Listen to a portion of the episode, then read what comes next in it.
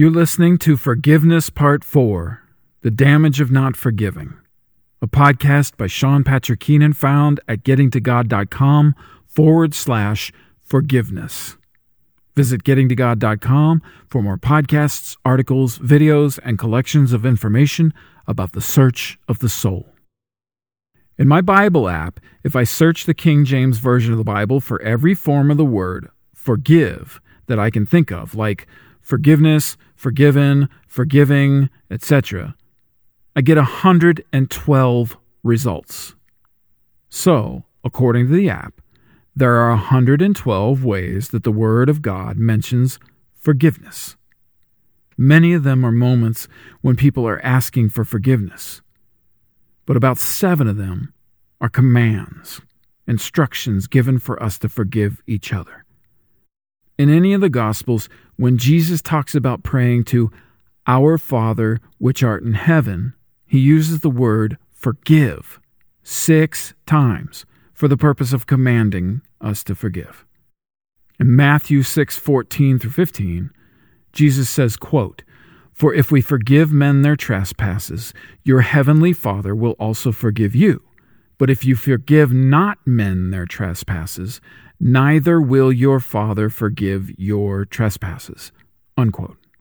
In Matthew 18, 21 through 22, Peter asked Jesus how many times he should forgive his brother.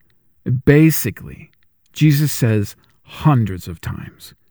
He gives Peter a specific number of 490 times, but I don't think this was actually a benchmark. I think Jesus was throwing out such a high number that, in reality, people would forget that number and just keep forgiving. But again, in any case, it is a command. He commands it again in Matthew 11:26. Quote, "But if you do not forgive, neither will your Father, which is in heaven, forgive your trespasses." Unquote. And again in Luke 17, 3 through 4. Quote, Take heed to yourselves. If thy brother trespass against thee, rebuke him. And if he repent, forgive him. And if he trespass against thee seven times in a day, and seven times in a day turn again to thee, saying, I repent, thou shalt forgive him. Unquote. In Luke 23 34, as Jesus is being crucified, he asks God to forgive those around him, saying, quote, Father, forgive them, for they know not what they do. Unquote. In 2 Corinthians, at around 210, Paul reminds us that when we don't forgive, Satan has an advantage over us. And if you haven't already seen it like I have, brothers and sisters, this is truth. Because when we don't forgive, we live with ill feelings that open doors to the dark side. Those feelings become addictive. They become almost a need for self protection a dirty bandage that covers wounds from our past and even our present. As we can clearly see many times in the Manual to Life, the Bible, forgiveness is not only a natural part of our own foundation, it's a part of God's. So when we neglect it, it causes weak spots in the ground we stand and build on. Sinkholes start popping up, and we end up trying to fill them with worldly things that can't replace the solid patchwork of forgiveness. I've seen lack of forgiveness cause such anger in people's lives that they will actually stalk, harass, and even kill other people.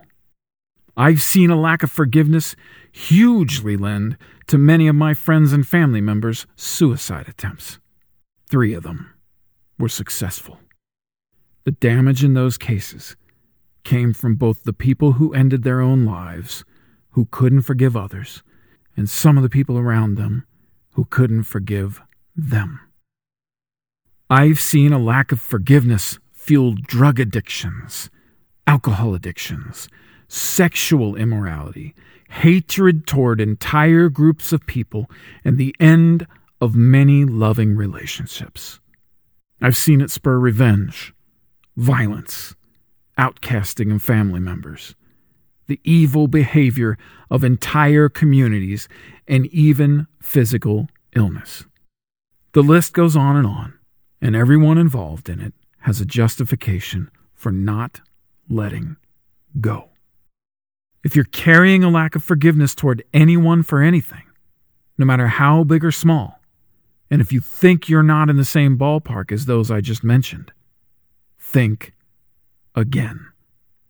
It's a poison, a wrench in the system, and it breaks the forward movement that God and His Son created for us. If you think resentment is not causing you to lose deep love for people, as I once did, think again. If you think the unhealed wounds in your life are not misguiding you toward the potential behaviors mentioned above, think again. Because God and Christ command us to forgive each other and to forgive ourselves, not only for the benefit of the next person, but for the benefit of you. Forgiveness is a module of the Spirit that God Himself built. It's a key part of who we are supposed to be outside these bodies. It's a key part of how we're supposed to act if we make it to heaven. Therefore, no one is immune to the damage that's caused when we don't forgive. There's no getting around it. There's no exception. If you have resentment in your life, it is affecting you negatively. The good news is each moment of every day holds a new opportunity to forgive. You just have to understand it, grab it, and embrace it. Because as soon as you do, God's system begins to heal you and those around you. Those sinkholes begin to repair, and freedom becomes a word you'll never forget. You've been listening to Forgiveness Part 4 The Damage of Not Forgiving, a podcast by Sean Patrick Keenan, found at gettingtogod.com forward slash forgiveness. Visit, visit, no, actually, visit gettingtogod.com for more podcasts, articles, videos, and collections of information about the search of the soul. The next podcast in the series is called Forgiveness Part 5 Those Who Don't Let Go.